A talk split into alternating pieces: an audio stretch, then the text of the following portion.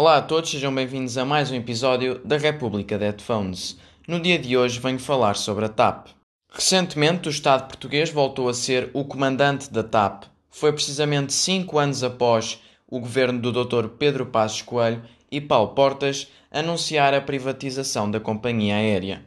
Datava-se junho de 2015 e o acordo com o consórcio Atlantic Gateway, controlado por David Neilman e Humberto Pedrosa, na altura anunciado por 354 milhões de euros, abria uma nova era na empresa que se arrastava em prejuízos sucessivos desde 2008, cerca de 700 milhões só neste período.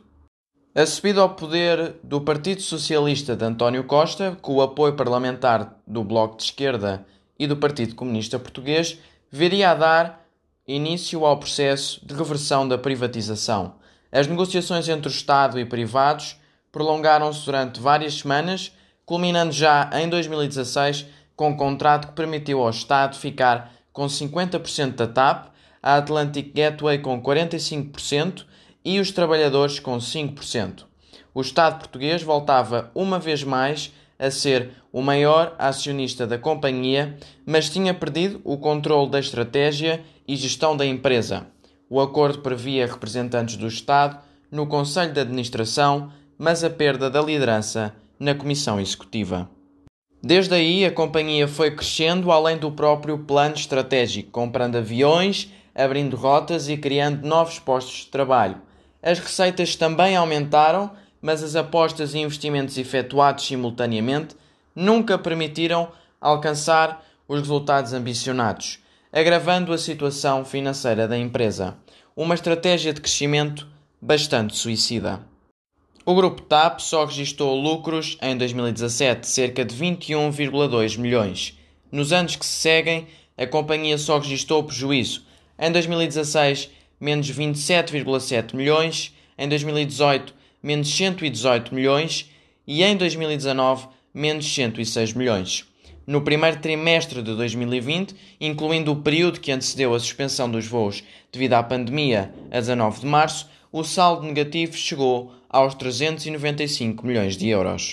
O governo português calcula uma dívida total de 3,3 mil milhões de euros e capitais próprios negativos na ordem dos 600 milhões de euros.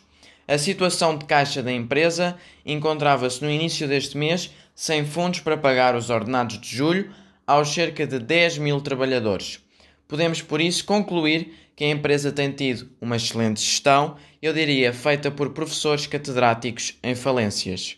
A intervenção do Estado com o objetivo de salvar a TAP da falência recebeu o aval da Comissão Europeia, que aprovou o empréstimo do Estado à companhia de até 1,2 mil milhões de euros.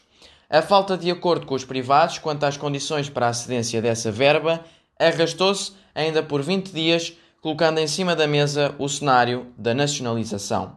O recente acordo entre governo e privados permite ao Estado passar a deter 72,5% do capital da TAP. O Estado comprou a posição de Nilman por 55 milhões de euros, ficando Humberto Pedrosa com 22,5% do capital da empresa. Os restantes 5% mantêm-se, como até aqui, na posse dos trabalhadores. Para se alcançar um acordo, a Azul de Nilman teve ainda de abdicar do direito a converter 90 milhões de euros de empréstimo à TAP, feito em 2016, em 6% do capital da empresa, condição imposta pelo governo para se chegar a um consenso. Este desfecho permite ao Governo injetar 946 milhões de euros até ao final do ano, segundo a verba inscrita no Orçamento Suplementar aprovado esta sexta-feira pela Assembleia da República, depois do Executivo de António Costa declarar interesse público para contornar a providência cautelar interposta em tribunal pela Associação Comercial do Porto, com vista a travar o apoio. Entretanto, a Tonual de Neves faz finalmente as malas e apanha um avião que parece não ter regresso, felizmente. O governo vai entregar um plano de reestruturação da companhia, exigido por Bruxelas no âmbito do empréstimo, a uma empresa internacional contratada para nomear uma equipa de gestão profissional especialista no setor da aviação para a Comissão Executiva. Será esta equipa a ficar responsável pela reestruturação da empresa, que deverá incluir a redução de rotas, frota e postos de trabalho até ao final do ano. No meio disto tudo, temos mais um novo banco, mas agora aéreo, decorrente de más gestões de quadros incompetentes e utópicos. E como sempre, cá estão os contribuintes para pagar. A TAP é uma companhia que tem sido consecutivamente retardada a queda. Só não digo que devemos deixar agora cair a TAP, pois a TAP vale 2% do PIB e mais de 10 mil postos de trabalho. Neste momento já possuímos uma grave recessão económica e um acentuado crescimento da taxa de desemprego. Devemos, por isso, agora apostar numa reestruturação que reduza as despesas correntes e de capital em função das receitas para que finalmente a companhia comece a ter lucro.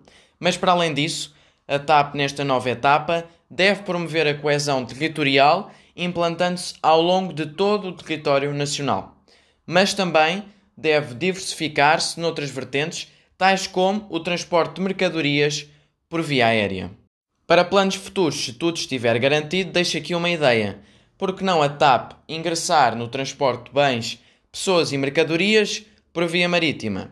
Seria um projeto a avaliar, dada a importante localização de Portugal no centro do Atlântico Norte e na periferia da Europa, o que se pode traduzir numa ponta de lança de pessoas, bens e mercadorias para a Europa continental.